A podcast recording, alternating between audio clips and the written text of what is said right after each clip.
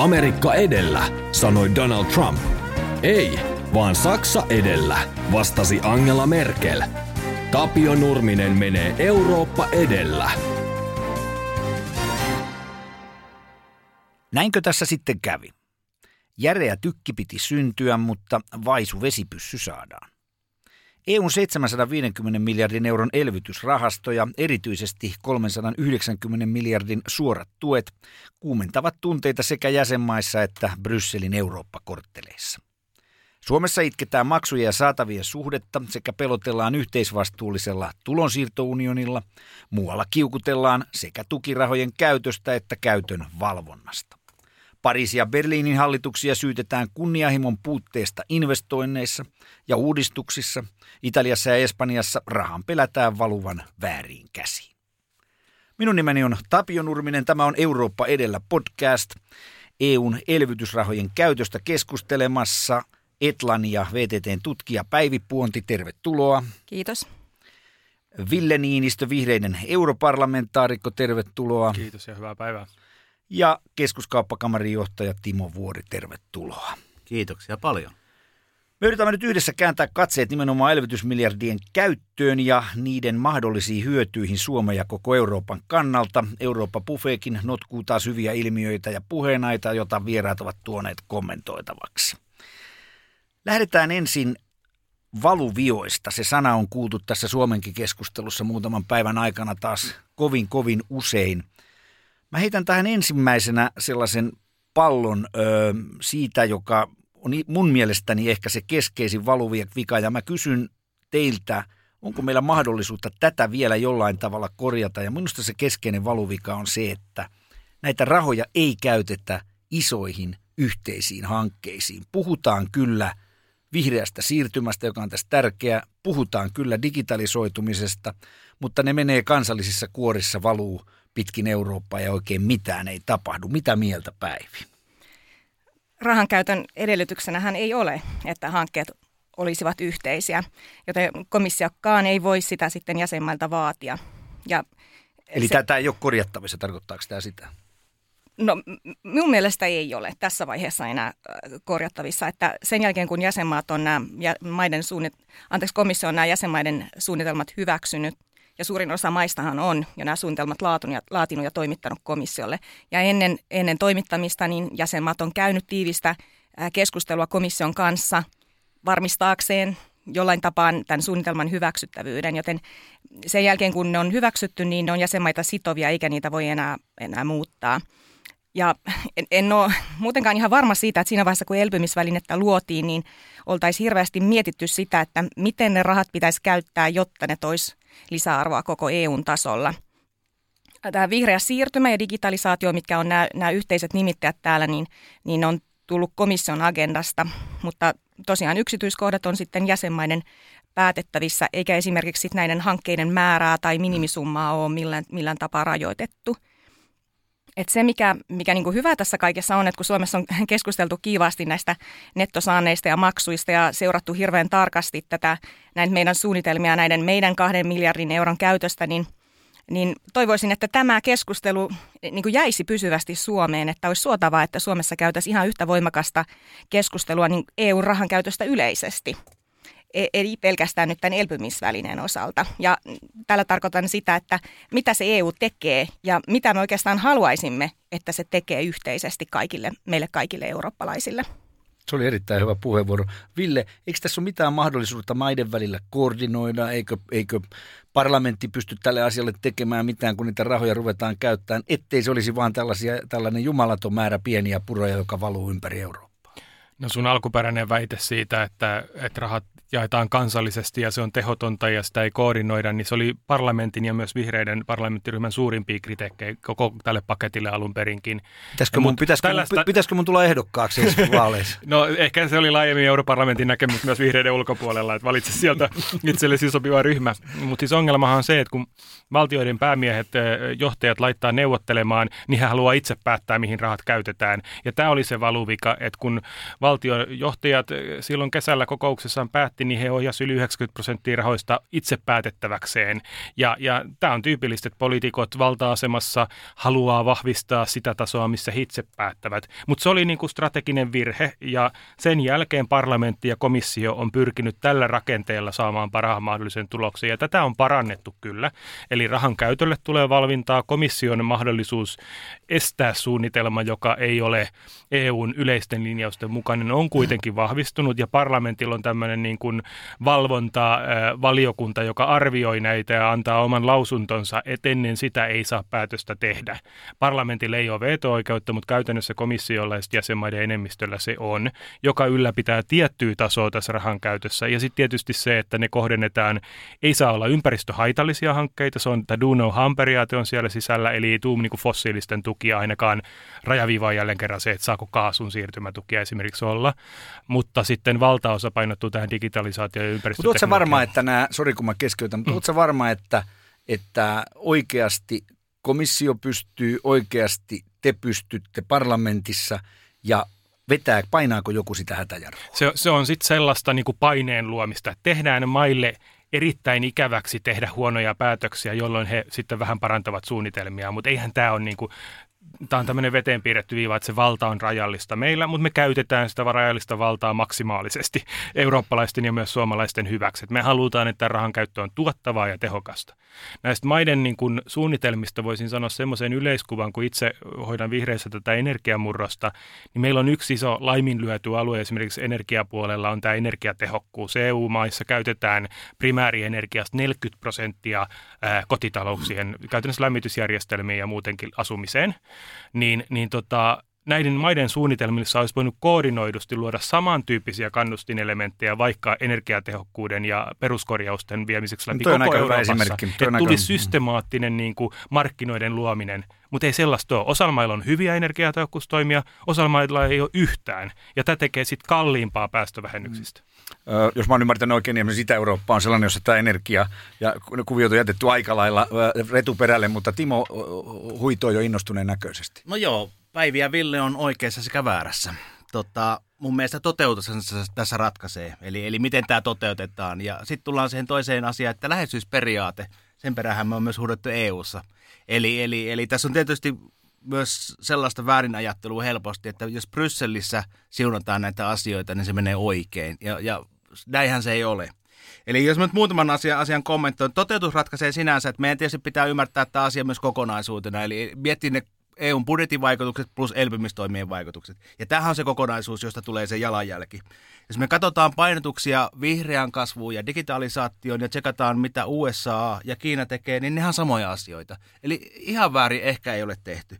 No mun täytyy myös... Mutta niitä tehdään 27 maassa, että joo, se on joo, eri joo, joo, No joo, mutta... Mut, mutta mut Timolla on pointti tässä. Ei, niin. ei tämä välttämättä niin tehotonta ole, se ei ole vaan samanlaista kaikkialla. Mm. Näin on, ja ehkä, ehkä ei saada sitä mittakaavahyötyä niin kuin ajateltaisiin. Että vähän niin kuin EU-ssa nämä liikennehankkeet. Oletteko että... sitä mieltä, että tavoite on kuitenkin niin kuin sama, että et, et, et sehän kai on oleellista, että, että ollaanko me niin kuin rakentamassa jotain yhdessä vai ollaanko me rakentamassa niitä kansallisesti? No, no siinä tarvitaan sitten myös niin kuin mm. Brysselin väliintuloa tai sanotaanko komission parlamentin aktiivista roolia, jäsenmaiden yhtenäistä verokkitoimintaa ja muuta, että niin kuin on juuri aloittamassa, että jos jokainen tekee oman siltarumpunsa, mutta ei ole tota, yhteistä siltaa, niin tota, ne tiet ei niin kuin hyödytä. Eli tässä pitää nähdä, että missä tulee niitä yhtymäkohtia ja siinä tarvitaan tavallaan Eurooppa-tasen toimia. Mutta samaan aikaan mun mielestä pitää, mä pelkään, että tässä on vähän samaa äh, kuin Lissabonin strategiassa 2000, että tehdään kilpailukykyisin talous, kun julistetaan niin. Mm. Että se julistaminen ei riitä, vaan pitää mahdollisimman lähelle ruohonjuuritasoa viedä niitä vaikutuksia ja antaa markkinoiden, kentän, yritysten, kansalaisten, muiden toimijoiden tehdä ratkaisuja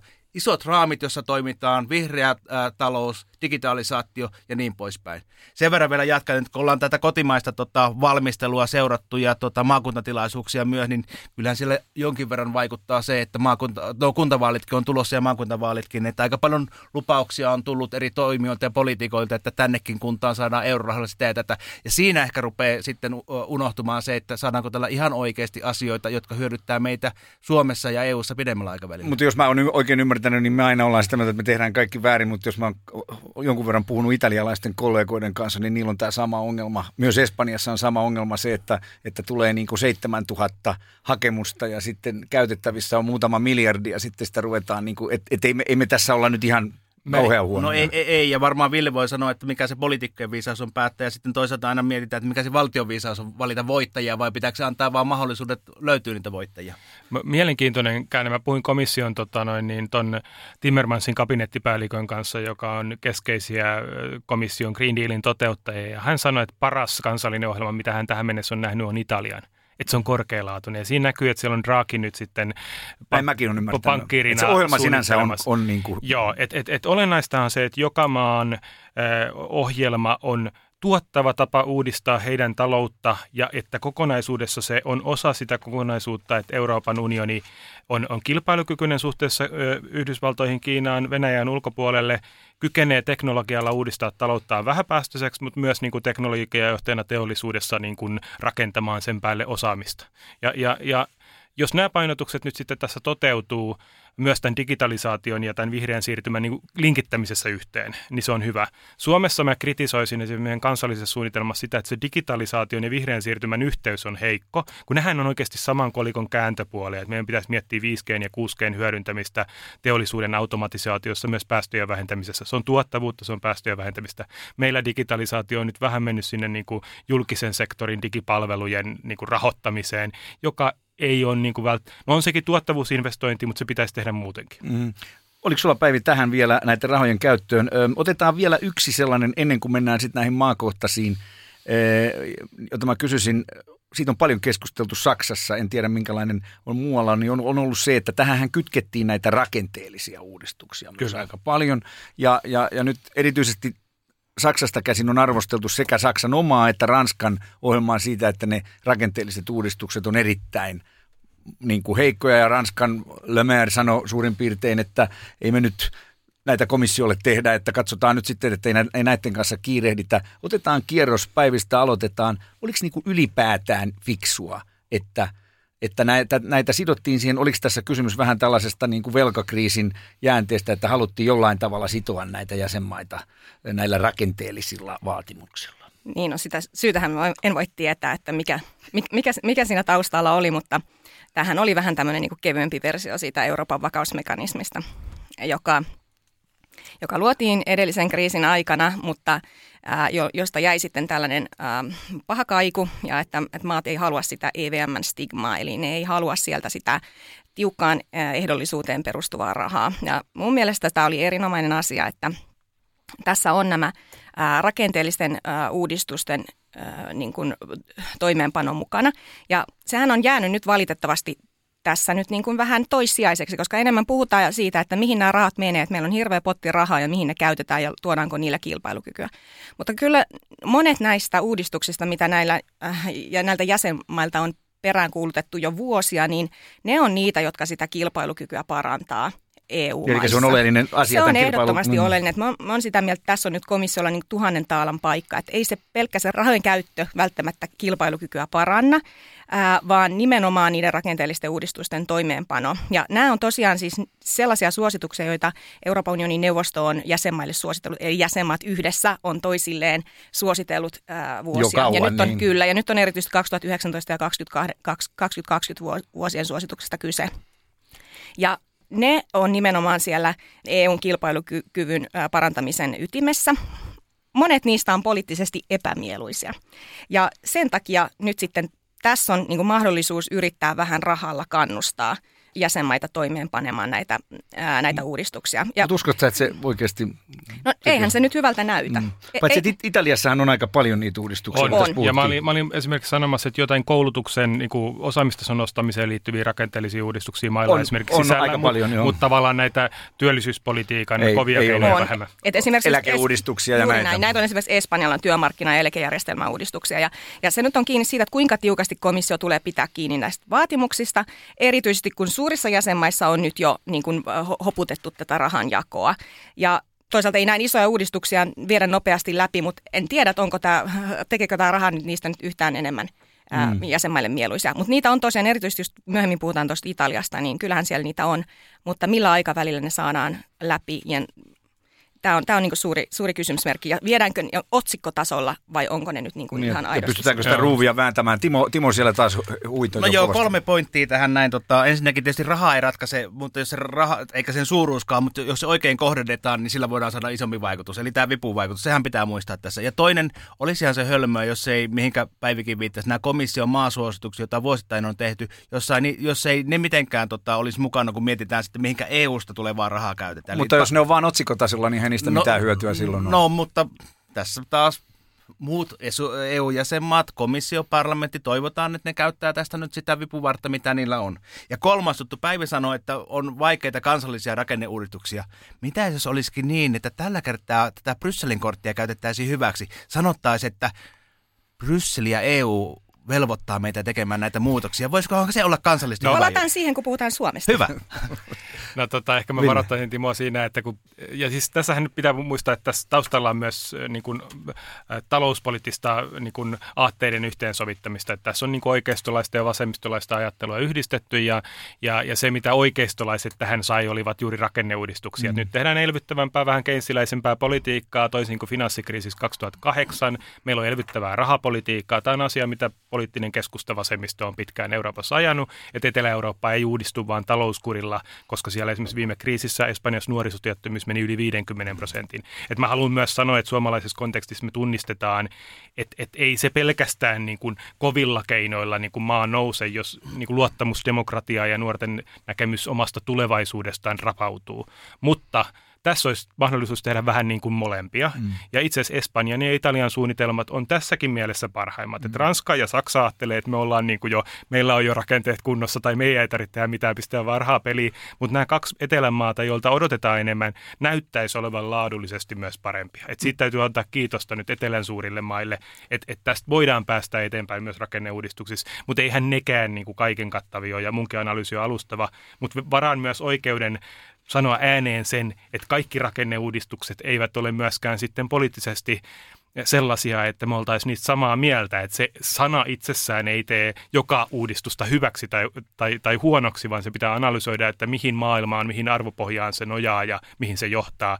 Mä en kannata esimerkiksi työttömyysturvan, siis sellaista niin kuin, tuloerojen kasvattamisen kautta tehtävää työllisyyden nostamista niin kuin tappiinsa, koska Euroopassa on aika paljon myös köyhyyttä. Eli sitten pitää löytää kannustinloukkujen purkamiseen muita keinoja kuin sosiaaliturvan heikentäminen tiettyjen, Lyhyt kommentti tähän niin, tiettyjen rakenteellisten uudistamisten niin kuin edellyttäminen tässä yhteydessä on mun mielestä ymmärrettävä niin kuin siitä näkökulmasta, että jos tässä yhtään oli kyse siitä, että joillain jäsenmailla oli tällaisessa isossa kriisissä vaikeuksia lisäelvyttää itse. Ja sitten Kyllä. tässä tuli tämmöinen elementti, niin kuin yhteinen EUn ponnistus ja elementti, niin jos, jos nähdään, että jotta seuraavan kerran heillä olisi se mahdollisuus, se finanssipoliittinen liikkumavara, niin kuin me sanotaan, niin, niin tehdä sitä ponnistus itse, niin he tekisivät ne rakenteelliset uudistukset, jotka tänä päivänä esti he, heiltä sen. Mm. Se oli viisaasti sanottu. Siihen on hyvä klousata tämä yleisempi valuvika-osuus tästä meidän elpymisrahastokeskustelusta.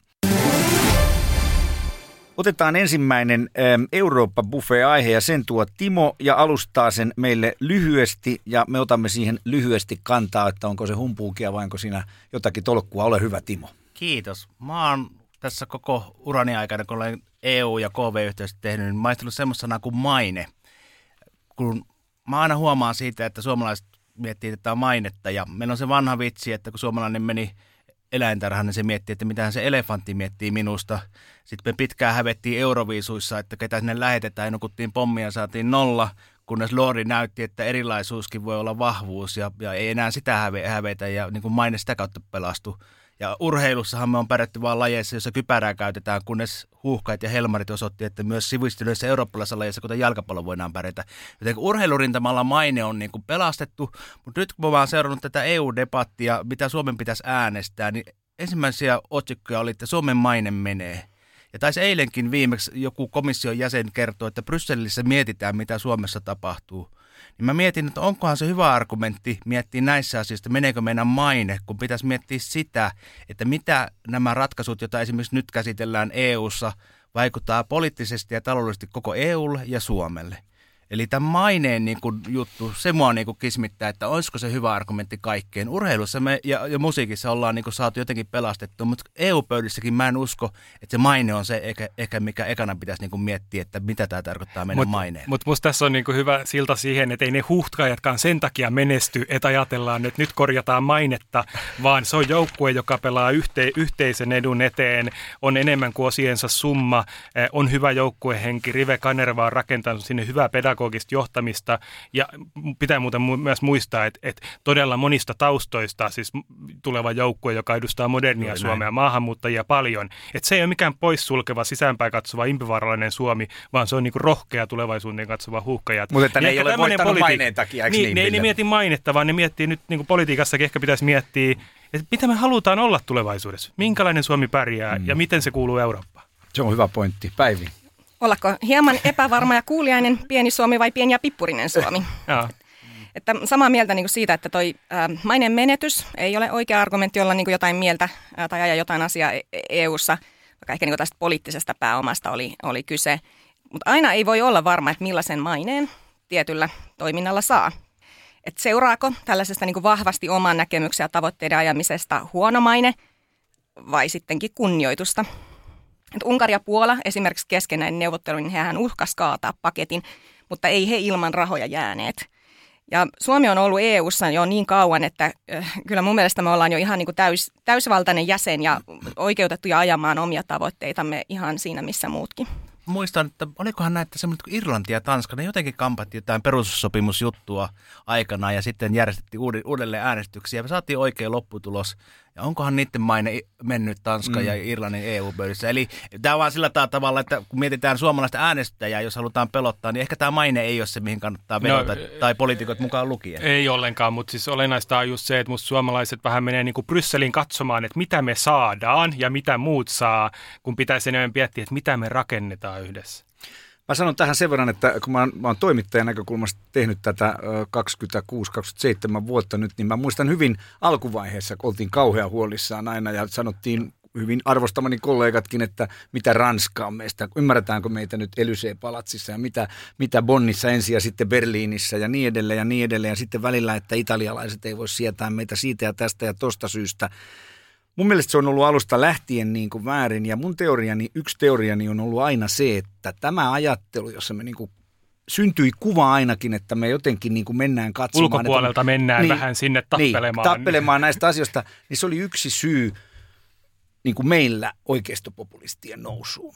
Joo, joo. Siis Sen koko, takia, koko meidän diskurssihan on mm. luot, rakennettu siihen, että Suomen eduskunta urheillisesti taistelee meidän ihan omaa erityislaatuista, ainutlaatuista intressiä puolustaen, ää, ja muu Eurooppa ei yhtään ymmärrä meitä. Nimenomaan, ja tällä mennään edelleen. Ja tämä on aika, aika hankala diskurssi niin kuin maailman tulevaisuuden niin kuin menestysstrategialle myös Suomelle siinä, Pitää miten paikkansa. Suom- Mä luulen, että Suomen maine on sellainen aihe, joka, joka otetaan, otetaan vielä syksyn Eurooppa edellä podcastissa, koska tästä syntyy selvästi hyvä keskustelu. Mutta katsoo vaikka yritysmaailmaa ja yritysjohtajien lausuntoa vaikka tähän elpymispakettiin, niin siinä oli aika avara kuva. Oli. Mä oon hämmentynyt, että mä oon tämmöinen vihreä hippi, joka tappeli kymmenen vuotta sitten elinkeinoelämän kanssa siitä, että pitäisikö ilmastolakia tulla vai ei ja onko siitä haittaa Suomelle. Ja nyt mä oon elinkeinoelämän niin kuin keskeisten johtajien kanssa melkein kaikista isossa asioista samaa mieltä. Ja se kertoo siitä, että bisnes haittaa, mihin maailma muuttuu, mm-hmm. mutta Suomen poliitikot ei ehkä vielä ihan haista.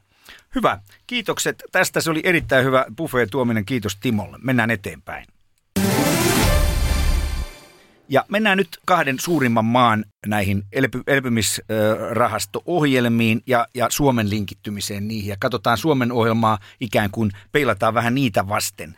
Öm, nyt esimerkiksi Saksa laittaa 90 prosenttia siihen, mihin pitääkin yhteensä, eli digitalisoitumiseen ja, ja vihreään siirtymään. Digitalisoituminen 50 prosenttia, 40 prosenttia öm, öm, on sitten tätä vihreää siirtymää. Ja Ranskallakin se suhde on, suhde on hyvä vähän toisinpäin mitä mieltä näistä nyt ollaan sen verran, kun niitä on, on käyty läpi? Me vähän sitä uudistuspuolta tuossa jo katsottiin, ei mennä nyt siihen. Ainakin Saksassa keskustelu on keskittynyt siihen, että miksi vaan listattiin vanhat asiat, miksi ei ole tehty uusia impulseja, joita tässä olisi tarvittu. Kuinka hyvin Timo olet seurannut Saksaa? Olen seurannut kyllä ja tota, mulla oli mahdollisuus kuulla, kun Saksan tämä ohjelma esiteltiin. Ja mulla tuli semmoinen mielikuva, että mä oon kuullut aikaisemmin ja kun vähän aikaa mietin, niin sehän on vähän sama kuin Suomen tota ohjelma tietyllä tavalla. Siinä on samoja painotuksia. No totta kai se johtuu näistä EU-raameista, mutta, mutta tietyllä tavalla tota sama. Mutta sitten ketkä tuntee Saksan markkinaa, niin tietää, että siellä on kaksi isoa haastetta. Toinen on tämä energiakäänne, ja mä luulen, että, että tätä vipuvartta käännetään, että, että voitaisiin pelastaa se hanke tota, suosillisesti maaliin. Ja toinen on kaikki, ketkä tietää Saksan digitalisaatio, ja käy Saksassa koittaa puhua kännykällä Kaamea. kaupungin Kaamea. ulkopuolella, niin se ei toimi. Ja siellähän teollisuus on myös tajunnut sen, että internet-teollisuudessa ja digitalisaatio on heillä ongelma, koska heillä ei ole toimivia televerkkoja ja muuta. Eli Saksa tarvitsee näitä, ja jos Saksan kilpailukyky energiapuolella, ilmastopuolella, teknologiapuolella vahvistuu, niin se on kyllä hyvä myös Suomelle ja EUlle. Mutta pystytkö siihen konkreettisesti sanomaan, että missä meidän, kun mä katson sitä ohjelmaa, niin missä meidän on yrityspuolelta, sä nyt kuitenkin tunnet suomalaisia mm. viejiä, niin, niin missä ne meidän isot mahdollisuudet, onko ne siellä digitalisaatiossa vai vihreässä siirtymässä? Mä jotenkin näkisin, että ehkä enemmän siellä digitalisaatiopuolella kuitenkin. Sanotaanko tota, Saksan teollisuuden uudistuminen on semmoinen, johon varmasti pystytään tarjoamaan sekä digitaalisia ratkaisuja että et clean tech-ratkaisuja tavallaan. Eli, eli meillä on siihen liittyvää osaamista. Ja, eli, eli, eli mä oon aina sanonut, että suomalaisethan oikeastaan luovat ratkaisuja kaikkein globaaleihin megatrendeihin, jotka liittyy ilmastokestävyyteen, energiaresurssitehokkuuteen, digitalisaation, keskiluokkaistumiseen, terveyteen, koulutukseen vastaava. Eli kaikilla näillä alueilla meillä on jo vientituotteita. Nyt on vaan kysymys siitä, että miten me päästään Saksan markkinoille tarjoamaan näitä. Ja sitten tullaan taas siihen, että kuinka avoin Saksa on näissä asioissa, kuinka paljon se onnistuu, niin kuin kaikki muutkin maat vetää kotiin päin julkisella hankinnoissa. Tämä on hyvä kysymys. Mennään, sitten mennään... päästään sisämarkkinoihin. Eli uskon, että meillä on laajasti Saksaan tota, tarjottavaa ja tota, meillä on hyvät suhteet, toimivat suhteet, mutta niiden päälle voidaan rakentaa vielä lisää. Päivi. Tähän väliin haluaisin sanoa, koska nyt en, en tunne tosiaan noita niin yksityiskohtia samalla tavalla kuin siinä, että mi, mihin ne rahat menee, mutta katsoin näitä summia. Eli tosiaan, kun että kuulostaa isolta, että Saksa laittaa 90 prosenttia digitalisa- digitalisaatioon ja, ja siihen ympäristöön. Mutta Saksan saanto on kaikista näistä suurista maista, Italia, Ranska, Espanja äh, ja, ja Saksa, niin se on pienin. Eli Niin Saksa saa 28 28 miljardia. Ja se laittaa sinne suurimman osan näihin, mutta euromääräisesti Italia, joka on taloutena pienempi, niin se saa melkein viisi kertaa enemmän näihin, 128 miljardia.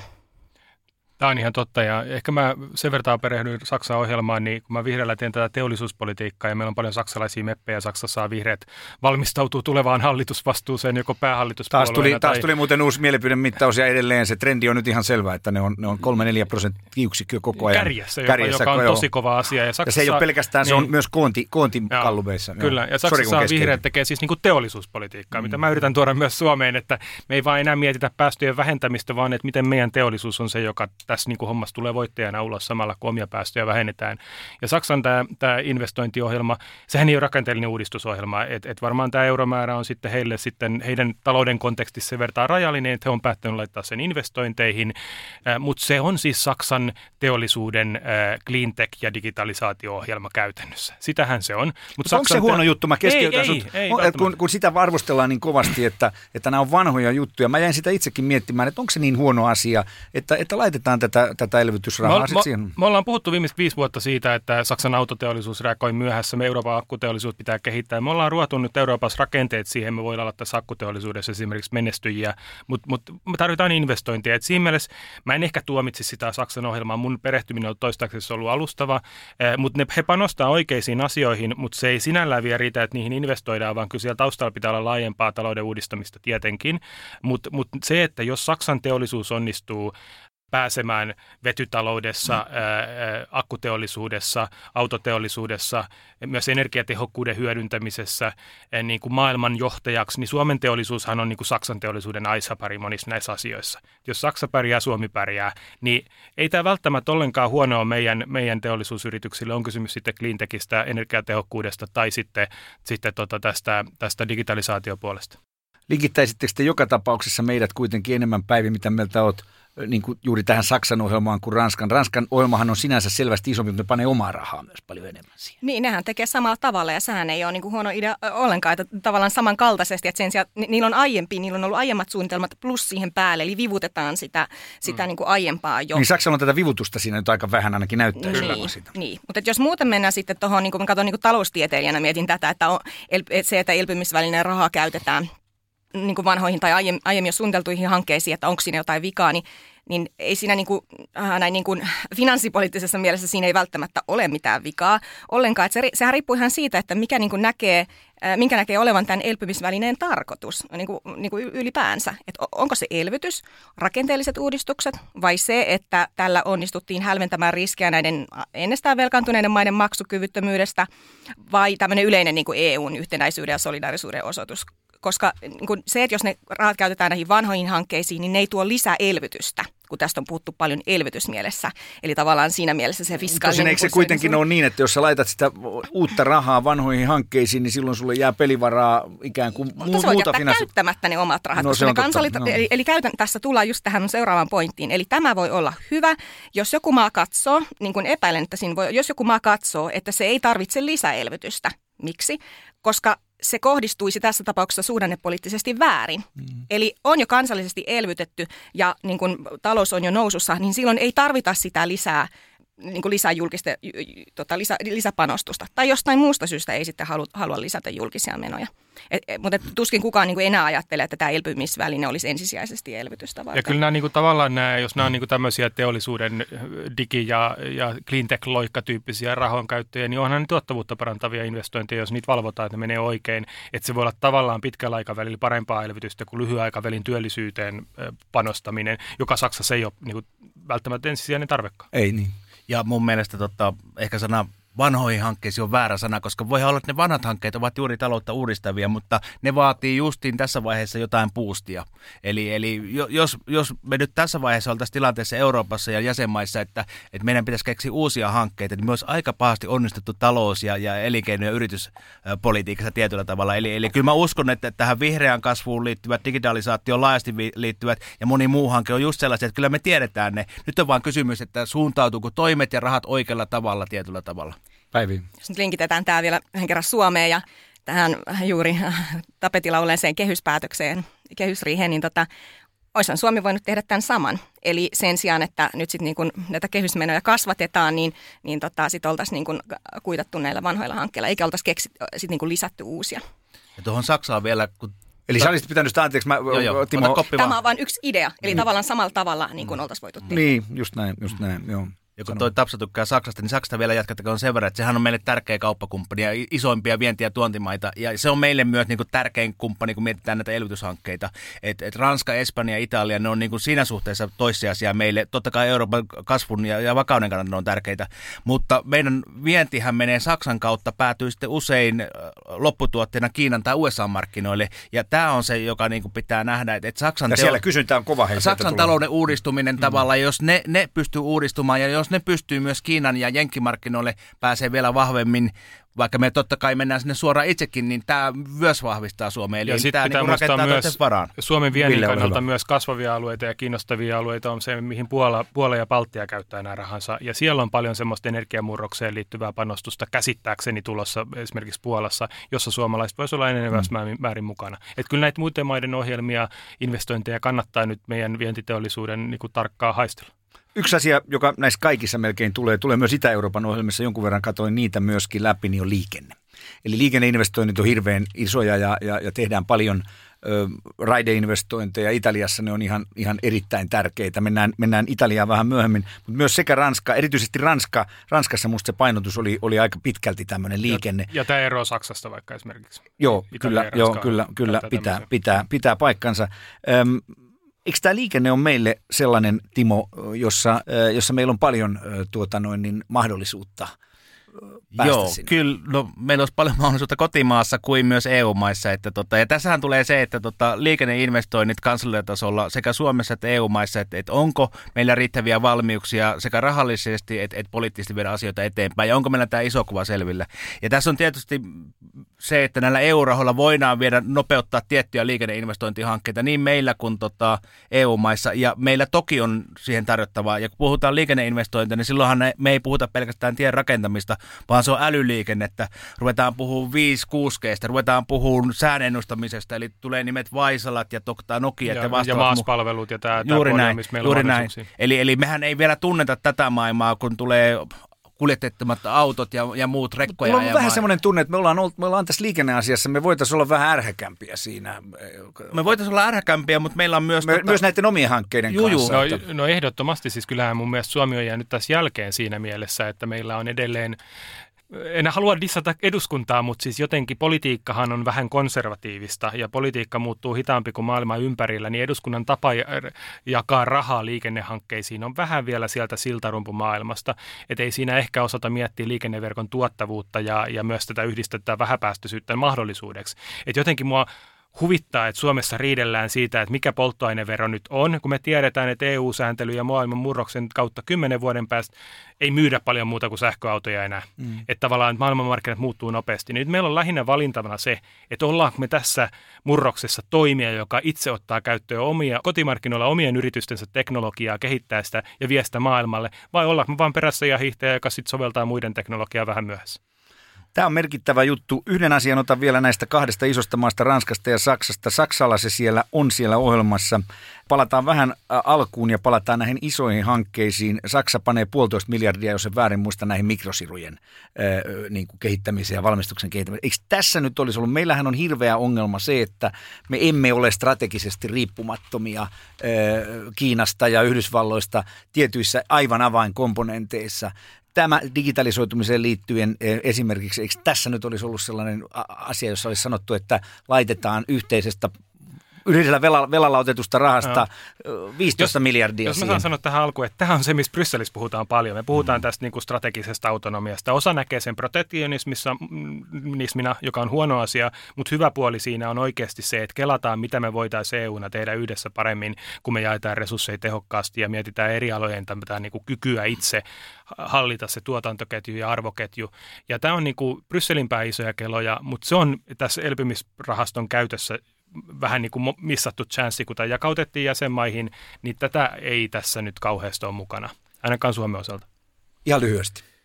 Joo, mulla on kanssa ilo ja kunnia Brysselin päässä Euroopan talous- ja sosiaalikomitean jäsenä valmistella meidän kannanottoa Euroopan kauppastrategiaa. Ja siinähän joutuu katsoa, että mitä sisämarkkinoilta vaaditaan ja mitä taas ulkosuhteissa. Ja, ja toki mik- mikrosiru- ja komponenttijuttu, varmasti sitä pitää meillä EU-ssa vahvistaa, mutta nämä on vaan semmoisia juttuja, että näitä yhdessä yössä tehdä tavallaan. Että nämä on vähän pidempiaikaisia juttuja, jonka liittyy teollisuuspolitiikka ja sitten samaan aikaan niin kuin kauppasuhteella varmistaminen se, että kuitenkin rajan yli myös Eurooppaan ja, ja toiseen suuntaan liikkuu tavaraa, komponentteja vastaavia. Mutta kyllä me on tämä tietysti niin kuin tiedetty, että On, se, mutta ettei sitä tämä, nyt kannata mutta itkeä. tämä, Että... tämä korona tavallaan herätti meidät. Ja Lääkeainesosiaankin esimerkiksi omavaraisuus Niin, on heikko. aivan. Hyvä. Jotta päästään myös vähän Italiaan ja Espanjaan, niin otetaan tähän väliin Päivin Eurooppa-buffet. Meillä on kaksi asiaa, jotka täällä on nyt kovasti puhuttanut näissä buffeissa. Ja toinen on jalkapallo ja toinen on sauna. Ja Päivi palaa tähän saunateemaan. Mm, näin ekonomistina näitä muita EU-maita tulee nykyään mietittynä lähinnä niin talouksina ja, ja talouden ja talouspolitiikan näkökulmasta. Ja meinaa unohtua sellainen itsestäänselvyys, että maathan on paljon muutakin. Ja tuossa edellisessä pod- podcastissa keskusteltiin saunasta ja suomalaisesta saunasta erityisesti, niin tuli mieleen, että saun, saunahan on sellainen asia, että se liittyy niin vahvasti suomalaiseen kulttuuriin ja lienee niin kuin harvoja, niitä harvoja suomalaisia sanoja, jotka on lainattu niin kuin muihin eurooppalaisiin ja moniin muihinkin kieliin ihan niin kuin sellaisenaan. Eli tämä suomalainen sauna on sauna monella kielellä. Ja nyt sitten tyttären musiikkiharrastusta kun seurasin, niin havahduin sitten toiseen tällaiseen asiaan, että, että tosiaan, että vielä tänä päivänäkin nämä pienet muusikon alutkin, ne aloittaa italian kielen opiskelun, koska musiikin sanasto on vielä tänä päivä, päivänäkin Italia. Monelle pienelle musikantille Italia on ihan ensimmäinen vieraskieli. Ja tuli mieleen, että tällaiset äh, suorat lainasanat vierasta kielistä, niin ne taitaa kertoa jotain tosi olennaista aina sitten tämän kyseisen maan niin kulttuurista tai, tai historiasta. Oletteko samaa mieltä? Tuleeko teille vastaavia mieleen? Ranskan kielihän on, mä otan täältä ensimmäisen, ranskan kieli on ru- ruoanlaitossa. Siellä on hirveä määrä, hirveä määrä sanoja, jotka kulkee, kulkee kaikkiin kieliin. Ainakin se. Ja angst tulee Saksasta, Joo. se on melkein joka paikassa sama. Niin, musta tuntuu, että me ollaan eurooppalaisempia kielellisesti ja kulttuurillisesti, kun me usein myöskään nähdään tavallaan. Ja tosi myös osittain slaavilaisempia, koska myös venäjänkielisiä sanoja meillä on. Pitää muistaa, että meidän oma kieli ei ole kieli, vaan se on sairaus. Että. Mutta mut kiinnostava piirrehän tässä on se, että Suomessa on ylläpidetty tiettyä eurooppalaista yhteistä kulttuuriperintöä, eli, eli Rooman valtakunnan historian loistoa. Meillä on aika vahva latinan kielen opetus, joka mm. pohjautuu sitten taas kasvitieteissä ja monissa eri tieteenaloissa, lääketieteessä. Latinalla on edelleen iso rooli, joka on tätä yhteistä eurooppalaista kulttuuriperintöä. Sitten todella kaukaa. Että kyllä täällä on niinku kiinnostavia jäänteitä. Ja, Ja sitten on tämä kreikan, valtiotieteilijänä- kreikan kieli, kreikan kieli niin. matematiikassa, jonka sä On itsekin mainitsit. taloustieteessä, joo, Taloustieteessä, kyllä. jossa käytetään Edelleen hirveän paljon. Taloustieteilijät edelleen laskee kreikkalaisilla Ja, kirjaimilla. ja poliittisen historian ja valtiotieteen alan entisenä tutkijana, niin englanninkielisetkin käyttää paljon ranskan kielen sanoja, joka on se Kyllä. vanha diplomatian kieli, ja sieltä tulee käsitteitä, joita politiikassa edelleenkin käytetään, ja näkyään se Brysselissä vieläkin. Ja me kuvitellaan, että me ollaan tänä päivänä kauhean kansainvälisiä, mutta sitten kriittisesti suhtaudutaan maahanmuuttoon. Sitten kun katsotaan firmojen nimiä, Stockmannia, Serlakkiusta, vastaavaa, Fatseria, niin ne on jotain muita kuin tota näitä Joo. alkuperäisväestöä. Eli, eli me ollaan ehkä Ja joskus... mikä se edes ylipäätään on. No näin on, että tota, se aina on ollut aina. maahanmuuttoa, meidänkin esi-isämme ovat maahanmuuttaneet. Saanko mä sanoa semmoisen väliin, kun Ylen, Ylen vaalikoneessa, kuntavaalikoneessa oli semmoinen väite, että tota, ää, kysyttiin näin, että kuntani pärjää hyvin ilman maahanmuuttoa. Ja mä olin silleen, että, että tavallaan, että jos maahanmuutto ei olisi ollenkaan, niin eihän semmoista todellisuutta ollut Euroopassa tai Suomessa ikinä. Me ollaan aina oltu osa tätä eurooppalaista yhteisöä. Mä oon Turusta kotoisin. Ajatus, että keskiajalla syntynyt Turku ja käynyt kauppaa Hansakaupunkien kanssa ja ihmisiä on tullut ja mennyt ja oppineita on tullut ja mennyt ja Turusta on lähtenyt kaksi rehtoria Pariisin yliopiston keskiajalla. Me yhtäkkiä sanottaisiin, että maahanmuutto on joku uusi konstruktio, jonka voisi pysäyttää. Niin sehän on eurooppalaisessa kontekstissa aivan absurdi väite. Totta, totta. Tässä tuli hyvä kielipoliittinen ö, hyppäys. Palataan nyt takaisin elpymisrahastoon. Mennään katsomaan Italiaa, Espanjaa ö, ja mietitään niitäkin Suomen näkökulmasta. Espanjaan olen kovin pintapuolista, mutta Italiaa on yrittänyt perata vähän enemmän. Ö, Ja siellä on tosiaan, ö, se on valtava se ohjelma. Siellä on hyvin yksityiskohtaisesti näitä asioita viety eteenpäin. Siellä tulee meidän näkökulmasta minun mielestäni rautatieyhteydet, terveydenhuolto muassa isoina investointeina. Mutta mä ottaisin kuitenkin tässä myöskin sitten sen asian esille, että, että se epäily siitä, että se valvonta pettää siellä Italiassa, niin se on kuitenkin aika iso. Se ei ole pelkästään täällä meillä. Mutta mennään ensin näihin itse hankkeisiin, niin onko tässä yksi semmoinen pelko olemassa, että esimerkiksi juuri Italiassa ja Espanjassakin myös muualla, niin tässä suositaan sitten lopulta kuitenkin kotimaisia yrityksiä, jolloin tämä EUn kilpailupuoli laiminlyödään tässä, koska kaikki haluaa, että ne miljardit menee omille yrityksille. Mitä mieltä Timo? No on toki. Me selvitettiin tuossa jokunen aika sitten vientifirmoilta, että mitä he uskoo tota, EU-elpymispaketin tuovan vientikauppoissa. Ja 48 prosenttia vastasi positiivisesti. Uskotaan, että se avaa uusia vientikauppoja.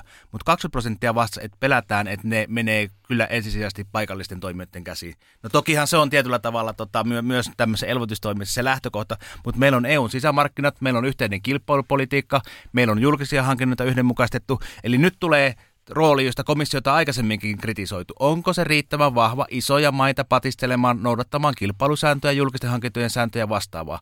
Onko muut jäsenvaltiot valmiita haastamaan Saksan tyylisiä, Italian tyylisiä, Espanjan tyylisiä toimijoita näissä asioissa, jos nähdään, että nyt vedetään liikaa kotiin päin. Eli uskotaan vahvasti Suomessa näihin hankkeisiin ja sen takia ulkoministeriö Business Finland kauppakamariverkosto, me ollaan kovasti koitetaan olla pulssilla ja aistia, mitä niitä kauppoja voi syntyä ja mitä kautta, mutta samaan aikaan hieman pelko on, että tota, komissio ja EUn valvontamekanismit eivät ole myöskään näissä asioissa riittäviä vahvoja, kun mennään kansallisella tasolla. Sano Ville, onko mä väärässä, mutta mun mielestä siinä ei niin kuin kauheasti painotettu alun alkaen tätä, että tämä tarkoitus, että pitää ikään kuin pelata samalla tavalla kuin ennenkin pit, on pitänyt pelata. Eli niitä, niitä hankkeita pitää niin kuin kilpailuttaa eurooppalaisesti. No siis hyvä puolihan on se, että, että me ei saatu elpymisrahastoon mitään nerokkaan huvia sääntöjä siihen, että, että mitä hankkeita siellä sisällä on. Me saatiin sinne vähän ehtoja ja prosentteja, mihin niitä pitää suunnata. Mutta EU muu lainsäädäntö on täysin voimassa, mitä mm. tulee näiden hankkeiden kilpailutukseen. Ja se on periaatteessa aika tiukkaa lainsäädäntöä. Eli sen toimeenpano... Pidetäänkö siitä nyt huolta sitten riittävästi? Kyllä komissio tämän tiedostaa, että, että kyllä komissio haluaa varmistaa, että elvy, elpymisrahasto on osa Euroopan yhteistä elvytystä, osa, osa niin kuin Euroopan no, kykyä nousta tästä yhdessä, jolloin se ei voi olla, kukaan ei voi vaan edes omien rahojen jaossa ajatella vain puhtaasti kapeasti kansallista intressiä. Ja suomalaisten kannattaa varmaan nyt etsiä myös Italiassa, Espanjassa, Ranskassa siis liikekumppaneita, että totta kai paikallinen kumppani helpottaa sitä, että pääsee hankkeisiin mukaan, koska se ehkä parantaa hakemusten laatua suhteessa siihen paikalliseen kontekstiin. Että siellä on tällaisia tekijöitä, joiden yli pitää päästä. Mutta tota, kyllä mä näen, että esimerkiksi Italian ohjelma joka on siis euromääräisesti paljon suurempi vielä kuin Saksan, ja, ja sen, sijaan, sen lisäksi, että se on niin tämmöinen teollisuuden uudistamisohjelma, se on myös rakenteiden uudistamisohjelma ja vihreän infraan panostamisohjelma. Ja meillä on myös tällä puolella sellaista osaamista, missä meidän kannattaisi olla, olla mukana. Ähm, Timo. Samaan aikaan meidän pitää kuitenkin muistaa, että jo ennen elpymistoimia koronaa, niin tota, kritisoitiin sisämarkkinoiden toimivuuden tota, vaikeutumista ja myös komission tiettyä hampaattomuutta asioissa, varsinkin isoja maita kohtaan. Ja nyt ennen kaikkea on niin kuin paikka tavallaan A, pitää huoli siitä, että komissio käyttää valtaa ja on aktiivinen ja samaan aikaan kaikki me, ketkä Samaan olla... aikaan kyllä pelätään myös, että komission valta kasvaa tässä. Kyllä, niin, kyllä. Mutta taas kerran. Joo, joo. Ja tää, tää on... Mutta tässä Suomen etu on jälleen se, että komissio on vahva. Pienen Kuten maan aina, Etu. joo. Niin. No joo, mutta se, me, ketkä olemme Ei komission... nyt ihan kaikessa, ketkä, ketkä... Päivi pyörittelee päätä. Puhutaan Suomesta sitten jossain vaiheessa. Me, ketkä olemme komission kanssa äh, työskennelleet ja joskus jopa siellä toimineet, niin täytyy sanoa, että komissiohan on semmoinen, että, että juoritasolla tavalla asiat ovat oikeudellisia ja juridisia, mutta mitä ylemmäksi mennään ratkaisujen tekemiseen, niin poliittisuus lisääntyy. Ja tällä, tässä asiassa minulla on kokemusta esimerkiksi alkoholin mono- monopolin suhteen, erään maan suhteen jo vuosien takaa. Eli, eli tämän olen Onko tämä oppinut. maa Suomi vai joku toinen? Ää, ei mennä nyt yksityiskohtiin, koska tota, tämä on julkinen ohjelma. Sulla oli tästä Suomesta joku pointti, Päivi. Sano vaan, mikä, mitä sä ajoit takaa vai oliko se... Ää, ei, kun ollaan tulossa varmaan siihen Suomeen, niin nämä, nämä pointit varmaan sitten, sitten tota, Joo, toivotaan, että tosiaan toivotaan, että komissio on tiukkana juuri nimenomaan tämän, että EUn kilpailulainsäädäntöä noudatetaan ja rakenteellisia uudistuksia tehdään myös Suomen, Suomessa. Onko sä jotenkin sitä mieltä, että ei tehdä No Suomessa siis mun mielestä niin kuin, no, niin kuin itselleni on, on niin kuin miettinyt, että kun me hirveästi puhutaan tästä, että niin kuin Italian pitää tehdä rakenteellisia uudistuksia ja, ja niin kuin Saksassa on, niin kuin, on, on niistä puutetta, mutta me ollaan hirveän vähän puhuttu siitä, että mitkä ne on ne Suomen rakenteelliset uudistukset, mitä meiltä kaivataan. Mä en tiedä, onko teille niin- jäänyt ollaan No, mieleen? mä, niin mä, oon tossa, mä oon sun kanssa tossa kyllä samaa mieltä. Että mä oon tämmöinen niinku, äh, vihreä elvyttävän äh, talouspolitiikan ja finanssipolitiikan ystävä näin, niin kun, äh, jos mietitään niin että et, et budjetin kehysraamiajattelua, niin mä oon sitä mieltä, että tuottavat investoinnit kannattaa aina tehdä. Mutta sitten se talouden tasapaino keskipitkällä aikavälillä pitää etsiä Suomessakin siellä rakenneuudistuspuolella. Tämä hallitus on tehnyt muun muassa eläkeputkeen ihan merkittäviä ratkaisuja, että on tehty oikeita ratkaisuja. Siitä ei Mut varmaan kukaan ole mut- eri mieltä, Mutta sillä puolella voisi tehdä vielä paljon enemmän. Mm. Ja mä sanoisin ainakin, että mun puolella oletan, että on myös hallituksessa siihen valmis. Että musta se on parempi tehdä enemmän rakenneuudistuksia, jotka ylläpitää, nostaa työllisyyttä ja siten parantaa tulevaa huoltosuhdetta, kuin nyt sitten joutuu tämmöiseen kehysraamileikkiin, jossa sitten kaikille jyvitetään ja sitten leikataan tutkimuksestakin, joka oli aivan häpeällinen. Toivottavasti ei nyt lopulta leikkaa tutkimuksesta. Vähän on vihjailtu, että opetusministeriön osuus voisi kohdistua tutkimukseen, joka on aivan väärä signaali tänä aikana, kun meidän TKI-rahoitus pitäisi nostaa. Mutta nämä rakenneuudistukset voisi olla hallitukselle tie eteenpäin uskottavaan talouspolitiikkaan. Niin, että mitä se sitten niinku oikeasti tarkoittaa, koska eihän niinku Suomenkaan, Suomenkaan suunnitelmassa ollut sellaista selkeää osiota, että nämä on ne rakenteelliset uudistukset, jotka me tehdään tavallaan tämän rahan vastineeksi. Mutta ne Suomen... Mä ihan rehellinen ollut, tätä ei, tästä ei kyllä ole itse asiassa puuttu juuri lainkaan Suomessa Su- su- liittyen suoraan tähän elpymisrahaan. Elpymisrahaston osalta Suomen ainoat rakenneuudistukset käytännössä hän on siis se digitalisaation kautta ajateltava oleva tuottavuushyöty mm. suunnilleen, mutta sekin nyt lasketaanko sitä rakennetoimista? Tota, mä oon ymmärtänyt, että Suomelta edellytetään näitä työllisyystoimia ja, ja sote-uudistusta. Ja, mutta kun se, mikä tässä on nyt niin kuin tavallaan se, se, se merkittävä juttu on se, että, että niiden pitää olla todellakin niin kuin tuottavuutta parantavia uudistuksia. Sote-uudistus, se mikä Suomen suositus on ollut jo niin kuin pitkään, varmaan kymmenen vuotta, on, on toimeenpanna tämä sote-uudistus. Joo. Ää, ja se niin kuin, äh, parantaa Niin se on ollut ää, näissä. EU-ohjelmissa jo myös. Joo, nimenomaan joo. se on ollut, Suomi on saanut pitkään tämän, tämän, tämän suosituksen, että sote-uudistuksen toimeenpano niin, että se on äh, parantaa kustannustehokkuutta ja y- yhdenvertaista saatavuutta. Aloitetaanko me uu- ihan uusi lä- lähetys Ei- nyt siitä, ei että aloiteta, tekeekö ei, tämä ei, sen vai ei? hyvä Joo, pointti nimenomaan, eli nyt tavallaan niin kuin, että jos Ei. Suomi, su, jos Suomi Aika loppuu. Jos, niin, jos sote-uudistus menee maaliin tällaisena kuin se tällä hetkellä on, ja se täyttää, me saadaan kaksi miljardia sitten kotiutetaan tämän ansiosta, niin se ei ollut ihan se, mitä pyydettiin, koska pyydettiin sitä kustannustehokkuutta. Tämä on varmasti hyvä, hyvä, hyvä pointti ja, ja tota, no, niin tästä täytyy Suomessa käydä vielä enemmän keskustelua. Ihan viimeisenä kysymyksenä mä haluaisin kuitenkin kierroksen ottaa ennen kuin lopetetaan kokonaan, niin palata vielä kerran Saapasmaahan sen verran, että kaikki sanoo, että koko tämän e- elpymispaketin kannalta tärkeää on, että Italia saa sen oman ohjelmansa toteutettua, että Draghi onnistuu siinä. Ja nyt sellainen lyhyt vastaus, aloitetaan päivistä. Mitä mieltä olet onnistuuko, onko Dragilla mahdollisuus tässä nyt, näyttääkö se siltä, että, että Italia, hyvin kuvasit sitä, että miksi tätä rahaa sinne, sinne on tärkeää laittaa, niin luuletko sä, että Italia onnistuu? Suunnitelmat on kovat. Heillä on siellä ihan kaikki, mitä, mitä pitää, sekä niin kuin rahan käyttö että ne rakenteelliset uudistukset. Ää, mutta tota, millä aikavälillä nämä pitää saada maaliin? Onko Draghi siellä viemässä nämä kaikki maaliin? Draghi on vain yksi mies. Italian politiikka on hyvin epävakaassa tilassa, mutta EUn elpymispaketti käytännössä käänti, käänsi Italian oikeiston yhteistyökykyiseksi. Siellä oli niin kuin, tapahtumassa vakava äärioikeistolaistumiskehitys ja, ja, ja Italia olisi voinut ajautua ihan kadotuksen tielle näin niin kuin eurooppalaisessa kontekstissa, mutta myös, myös jotenkin sivistysvaltiona. Nyt siellä Draghi onnistui sitomaan tähän ohjelmaan keskiryhmät ja jopa, jopa tota noin, niin oikeistopuolelta näitä oikeistopopulisteja, niin, niin tämä on niin kuin maltillistanut ohjannut Italian politiikkaa ja se ohjelman taso on tosi hyvä. Jos se menee läpi, niin me tässä epähuomioissa pelastetaan Italian demokratia ja, ja sen tulevaisuus myös sitten. Tai, ja se on, tai koko, Euro, se on koko Euroopan kannalta ei iso asia. Sitä, ei, sitä ei Suomessa Mut ehkä ei ihan ymmärretä. Ja se, se on tosi paljon Dragin ja hänen kykynsä varassa vetää tämä ohjelma läpi niin, että nämä puolueet sitoutuu siihen, että ne näkee, että EU nyt antoi Italialle tilaisuuden – ja he ovat toistaiseksi sitoutuneet siihen, että se tilaisuus käytetään, mutta kuinka kauan se sitoutuminen kestää mm. ja onnistuu Draghi pitää sen kasas, ei se, ei se itsestään selvää ole. Mutta tässä on iso mahdollisuus siihen. Ja jos se onnistuu, niin, niin sitten tällä paketilla on ollut oikeasti niin kuin myös todella paljon hyvää generoiva vaikutus myös Suomen tulevaisuudelle. Kyllä, Timo. Niin, suuren EU-maan Italian politiikan ja talouden vakaus, jos tällä saadaan sitä varmistettua lähivuosiksi, niin se on meille kaikille hyvä. Mutta nyt jää vaan nähtäväksi, onko Mario Super Mario vai pelkkä Mario. Sen aika näyttää. Mä luulen, että klousaan itse sen verran, että äh, mä oon seurannut sitä sen melkein 26 vuotta, kun mä olen ollut Saksassa. Ja mä luulen, että yksi ihan ratkaiseva tekijä siinä on, että se poliittinen järjestelmä pysyy, on se, että tämä pohjoisen ja etelän välinen dramaattinen jako ainakin jollain tavalla saadaan nyt niin kuin ainakin alkuun se, että, että nyt, nyt ne lähentyy toisiinsa. Ja kun investointeja se, tulee molemmille tässä. Molemmille, niin, ja mm. itse asiassa 82 miljardia menee, on niin kuin erikseen ajatellaan sille etelälle siitä Kyllä. koko potista. Se on valtava summa. Toivotaan, että se menee oikeaan kohteeseen. Kiitos oikein paljon Päivi Puonti, Ville Niinistö ja Timo Vuori. Tämä oli siis Eurooppa edellä podcast, jota tuotetaan yhteistyössä EU-parlamentin, keskuskauppakamarin, Helsingin seudun kauppakamarin sekä elinkeinoelämän tutkimuslaitoksen kanssa.